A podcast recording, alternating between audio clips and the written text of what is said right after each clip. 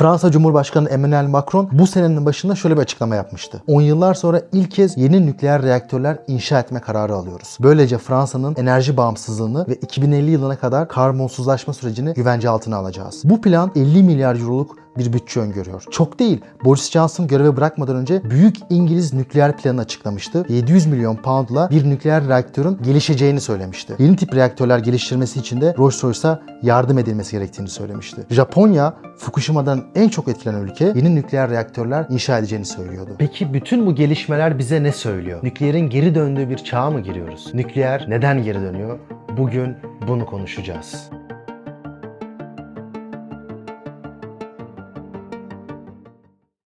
Nükleer enerji aslında hayatımıza 2. Dünya Savaşı'nda girdi. Amerika 2. Dünya Savaşı'nda Almanya ve Japonya'yı hızlıca mağlup etmek için ülkenin en zeki bilim insanlarını bir araya toplamış ve gizli bir projeyi yürütmüştü. Manhattan Projesi. Manhattan Projesi'nin sonucunda Japonya'ya iki atom bombası atılmıştı. Bu süreçten sonra nükleer enerji her zaman yıkım ve savaşla eşleştirildi. Ta ki Amerikan Başkanı Eisenhower'ın Atoms for Peace konuşmasına kadar. Bu konuşma aslında bir zihniyet dönüşümüne de sebep oldu. Eisenhower nükleer enerjiyi insanlığın yeni teknolojisi olarak nitelendiriyordu. İnsanlık aradığı sonsuz enerjiyi nükleer enerjide bulacaktı. The peaceful atom is here now to serve what President Eisenhower has termed the needs rather than the fears of mankind.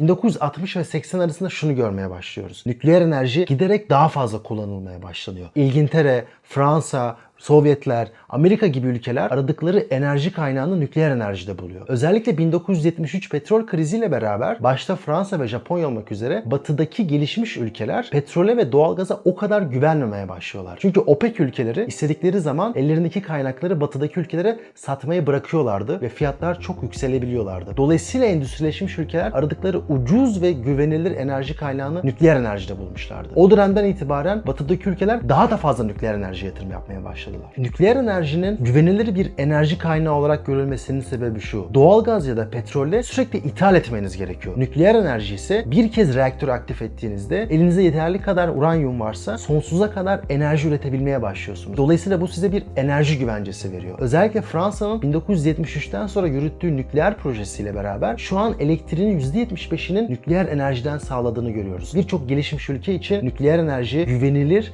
enerji bağımsızlığı anlamına geliyordu. Nükleer enerjiye duyulan inanç 1980'den sonra kaybolmaya başladı. Bunun arkasında hem siyasi hem ekonomik hem de toplumsal sebepler var. Birincisi nükleer reaktörleri inşa etmek oldukça maliyetli ve uzun süren bir süreç. Nükleer enerji dediğimiz aklımıza büyük yapılar geliyor. Tamamen etrafı betonla kaplaşmış bacamsı yapılar. Neden? Çünkü reaktörler çok büyük ve burada aslında büyük bir enerji üretimi var. Ne demek istiyorum? Nükleer enerjiyi sadece tasarımını yapmak, nereye inşa edeceğinizi belirlemek en az 5-10 yıllık uzun planlama süreçleri alıyor. Çok fazla regülasyon olduğu için inşa süreleri ve dolayısıyla inşa maliyetleri çok uzamaya başlıyor. Ayrıca 1960 ve 80 arasında üretilen nükleer reaktörler genelde çok büyük nükleer reaktörler. Bunların birçoğu bir şehri aydınlatmak için yeteri miktarda enerji üretiyor. Fakat bu aynı zamanda maliyetleri aşırı derecede yukarı çıkartıyor. Bir nükleer reaktörü kurmak milyar dolarlara mal oluyor. Fransa ve Hindistan mesela Jaitpur yani Hindistan'da kurulacak 6 tane nükleer reaktör için senelerdir görüşüyor. İnşa etmekten bahsetmiyorum. Senelerdir planın nasıl olacağı üzerine anlaşmaya çalışıyorlar. Bizim şu an kullandığımız light water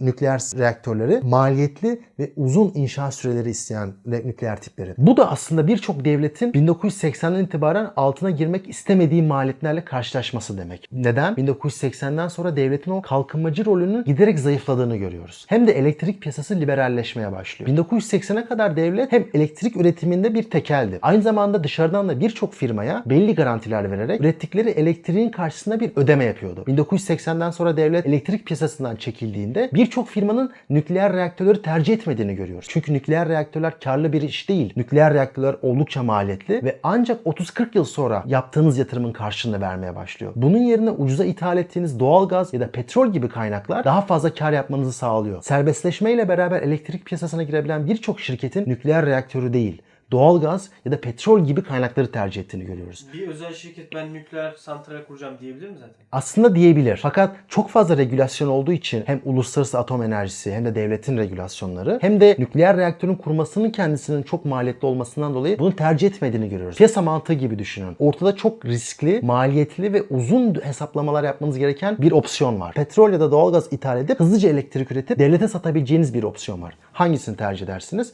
Petrol ve doğalgazı. Doğalgaz ve petrolden gelen rekabet karşısında güçlü konumda olmayan nükleer enerjinin bu yüzden 1980'den sonra gözden düştüğünü görüyoruz. Diğer önemli neden toplumsal. Özellikle Çernobil ve Fukushima'dan sonra toplumun da nükleer enerjiye bakışı değişmeye başlıyor. Nükleer teknolojisinin gelişiminde atom bombaları olduğu için toplum her zaman nükleer enerjiyi yıkımla özdeşleştiriyor. Nitekim nükleer reaktörün bir patlama ihtimali de var. Dolayısıyla başta Almanya olmak üzere birçok ülkede yeşil hareket anti nükleer protestolara girmeye başlıyor. Birçok insan kendi ilçesinde, kendi köyünde, kendi toprağında nükleer santral istemiyor. Onun patlamasından korkuyor, çevreye vereceği zarardan endişeleniyor. İnsanların örgütlenmeye başladığını görüyoruz. Fakat nükleer yönelik asıl tehditlerin ve asıl endişelerin Fukushima ve Çernobil'den sonra oluştuğunu görüyoruz. Bu patlamalar toplumun hafızasında ciddi etkiler bırakıyor ve insanlar aslında toplumun diğer kesimini yani nükleerle o kadar ilgili olmayan insanları da daha kolay etkilemeye başlıyor. Çünkü bir olay medyatize olduktan sonra argümanların daha da güçlendiğini görüyoruz. Bir uçağın düşmesi gibi düşünebilirsiniz. Bir uçak az düşer ama düştüğü andan itibaren medyatize olur. İnsanlar onu daha fazla konuşmaya başlar ve uçaklara yönelik daha fazla regülasyon talebi oluşur. Çernobil'den sonra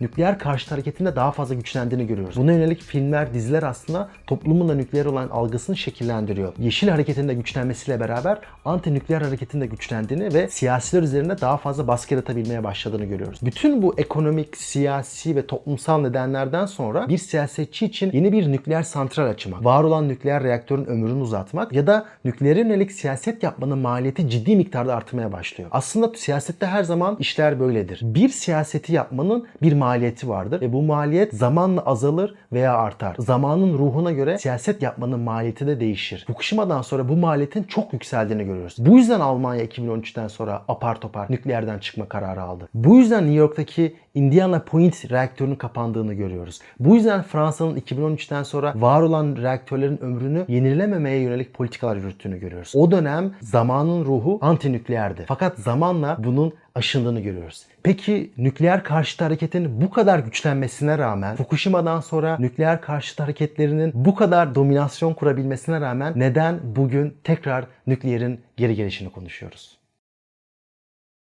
Şu an nükleer enerjinin durumuna baktığımızda dünyada var olan enerjinin %10'unun nükleerden üretildiğini görüyoruz. Bu şu anlama geliyor. Yenilenebilir enerjinin yarısı nükleerden sağlanıyor. Dünyada en fazla nükleer enerji üreten ülke Amerika Birleşik Devletleri. Buna rağmen Amerika 2013'ten beri 13 tane nükleer reaktörü kapattı. En fazla ikinci üretim yapan ülke ise Fransa. Fransa var olan enerjisinin %70'ini nükleer enerjiden sağlıyor. En fazla atılım yapansa Çin. Çin şu an 16 tane nükleer enerji reaktörü inşa ediyor. Önümüzdeki 30 yılda nükleer enerjiden sağlayacağı enerjinin miktarını femmes 3 katına çıkartmayı düşünüyor. 2016 ve 2017'den sonra oluşan anti nükleer havasının da aslında biraz bunlarla alakası var. Birincisi nükleer enerjinin yarattığı toplumsal travmanın biraz dağıldığını görüyoruz. Özellikle Fukushima'nın etkisi yavaş yavaş ülkelerde ve toplumlarda dağılmaya başlıyor. Japonya'da bile nükleer karşıtlığı yavaş yavaş azalmış durumda. Ama en önemli şeylerden biri iklim. Paris İklim Anlaşması'ndan sonra özellikle batıdaki ülkeler yeşil siyaseti daha fazla ciddiye almaya başladılar. 2030'a kadar var olan sera gazı emisyonlarını %40 azaltmaya, 2050'de ise ekonomilerini tamamen karbonsuzlaştırma sözü verdiler. Bu toplumun da artık daha fazla ciddiye aldığı bir durum olmaya başladı. Dolayısıyla özellikle merkezdeki siyasetçilerin yeşil siyaset için bir adım atması gerekiyordu. Burada da nükleer enerji önemli bir teknoloji olarak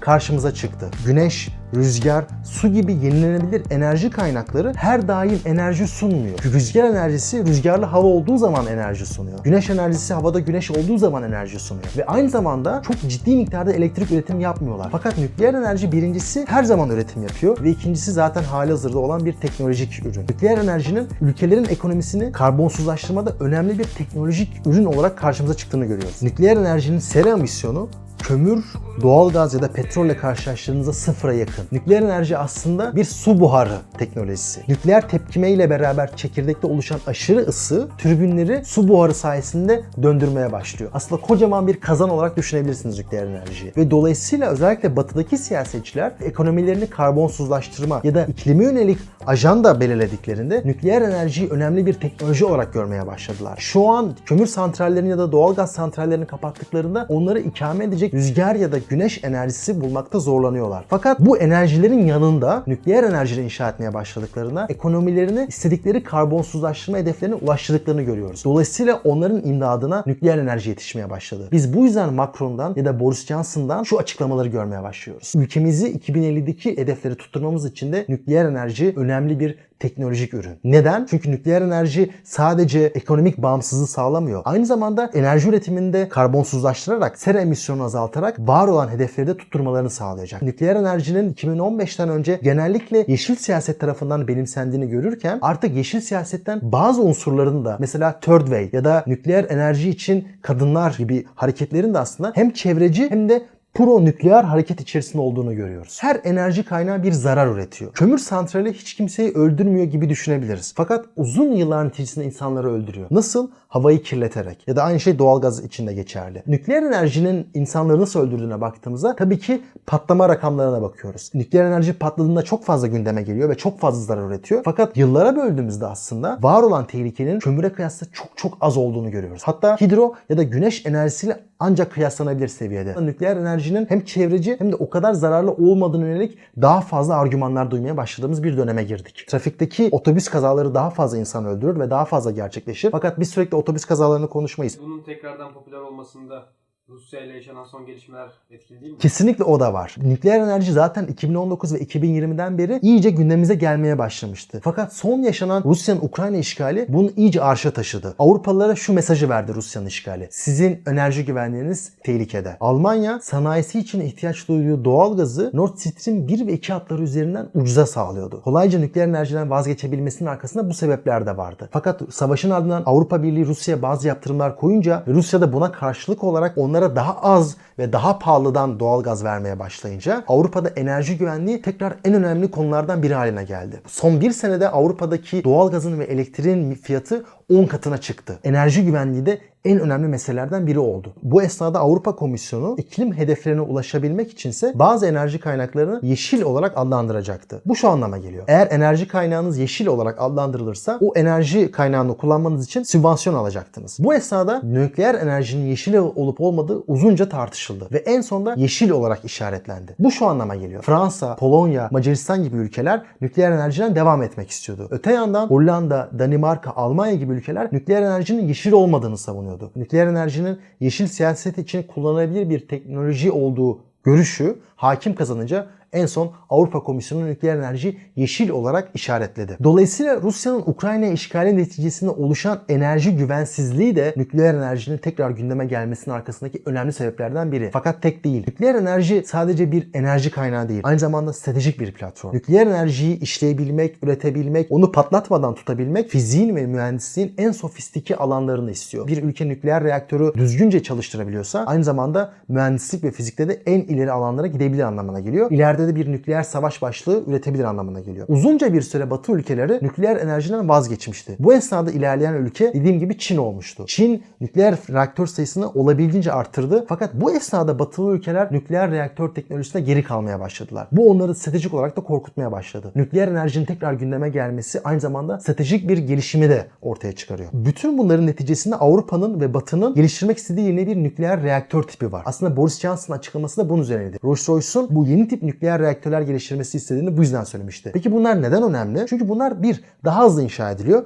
ve daha ucuzlar. Bütün bir şehri aydınlatmak yerine bir fabrikaya, bir hastaneye, bir ordu karargahına kullanılabilir. Oranın bütün enerjisi o ufak nükleer reaktör tarafından sağlanabilir. Bu hem özel şirketlerin daha fazla nükleer santrallere girmesi anlamına geliyor. Hem de daha kolay inşa süreleri anlamına geliyor. Hem de bu yeni teknolojilere baktığımızda yapay zekanın daha fazla kullanılmaya başladığını görüyoruz. En azından güvenlik protokolleri üzerinde bilgisayarın daha fazla denetimi olacak. Nükleer santral ve nükleer santral santral teknolojisi de gelişme evresinde. Büyük nükleer santrallerin biraz çağının geçtiğini ve yeni tip küçük nükleer santraller çağına yavaş yavaş geçtiğimizi görüyoruz. Tabii ki bu yeni sorunları da beraberine getiriyor. Ufak nükleer santraller saldırıya uğrarsa ne olacak? Nükleer santrallerin geleceği de biraz bu sorulara ne cevap verdiğiyle ilgili olacak. Sizce geleceğin enerjisi nükleer mi olacak gerçekten? Yoksa nükleere yatırım yapmaya bırakalım ve hidrojen, güneş, rüzgar gibi diğer enerji kaynakları mı yatırım yapalım? Bu sorunun cevabını yorumlarda konuşalım.